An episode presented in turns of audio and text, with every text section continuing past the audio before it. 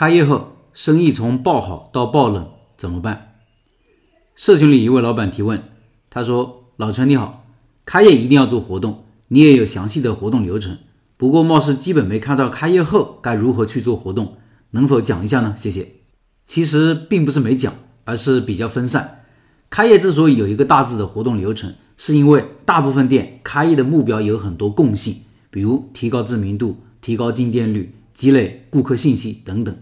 但是开业后，每个店的情况就有所不同了，比如遇到的问题不同，老板的运营策略不同，市场的竞争情况不同等等，有各种不同。不同的情况就应该采取不一样的策略，并不会有统一的流程和活动。所以这方面的内容并不会放在一起讲。而是分散在各个案例里面。我举社群里另外一位老板的提问为例，这位老板发了一个图片，他说这个新店开张一个多月了，慢慢就不火了，甚至趋于惨淡。如果你是这位老板，遇到这种困境该怎么办？这个图片我放公众号文章里了，听音频的老板可以到开店笔记的公众号查找对应文章看这个图片。你说这种情况该怎么办呢？能有标准的答案和做法吗？没有的。只能是具体问题具体分析，采取措施前必须先分析可能的原因是什么。后来这位老板补充了一些信息，他说这个店是在远见园地下食堂的其中一家，没法宣传，打个广告物业马上收走。他们家也降过一两块钱价格，最低价十五块，不算贵，一般在十八左右。刚开业时排队的人不少，大家都来尝鲜，后来人就越来越少了。可能这类产品作为工作餐没那么大吸引力吧，他们也没有做外卖。以上是这位老板补充的一些信息。你看，信息越多，对问题的判断也会越准确。根据后面这些信息，我认为这个店生意由开业时爆好到爆冷，有三个最可能的原因。第一是品类选择问题。品类选择问题通常不是品类本身不好，而是选择的消费场景不对，或者说选址不对。这个店的品类是石锅饭。石锅饭是否适合白领食堂，这是要考虑的。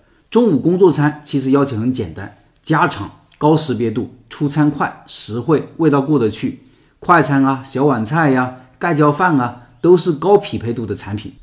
石锅饭带有一些风味性质，风味这个属性并非是食堂的必要条件，但是一定要满足出餐快和实惠的要求。换言之，如果出餐快、实惠，而味道上又有特色，就容易持久的火爆。这个店到底情况如何呢？需要老板自己去分析，还要根据顾客的反馈去分析。说到顾客的反馈，有些老板觉得难。顾客是不会主动告诉你为啥不好，为啥我吃了一次就不来了。很多时候要靠老板的主动观察和思考。顾客来店里是径直的走来，还是挑剩了才来？点餐时忧郁吗？顾客是不是等得不耐烦了？是不是老在催？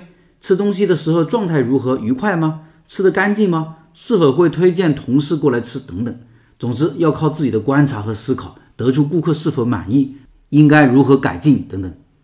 第二是品类没问题，但是东西不好吃，这个好理解，东西是好东西，场景合适，顾客也有需求，但是就是你做的东西太差了，不好吃，所以顾客尝鲜一次就不来了。这其实很有可能的，为啥？大部分老板开的店都是大众品类，价钱合适，位置也合适，但最后就是没有搞下去。很大一部分原因就是东西没有竞争力，而且老板不自知，甚至觉得是顾客没眼光。身边这样的店很多，我们生活中也有很多这样的品牌。很多东西你用过一次就不用了，甚至发誓再也不买了。老板要有标准，知道自己的产品水平如何。这个说起来是基本要求，但是很多老板是没有这个能力的。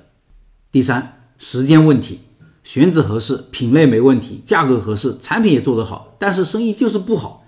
这种情况就稍安勿躁，给自己一点耐心。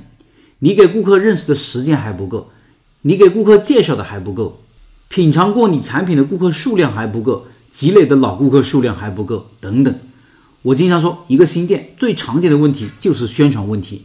如果你缺少分析能力，这时候就不要分析了，一门心思搞宣传，让更多人来尝试，让更多人留下。到了一定时间，店里的营业额就会稳定下来。以上是这位老板的分享。最后，四月份的拜师学艺项目是饺子，和开店十一年的老司机学习开饺子店。感兴趣老板进入交流群和薛老板两口子直接交流，音频下方有二维码。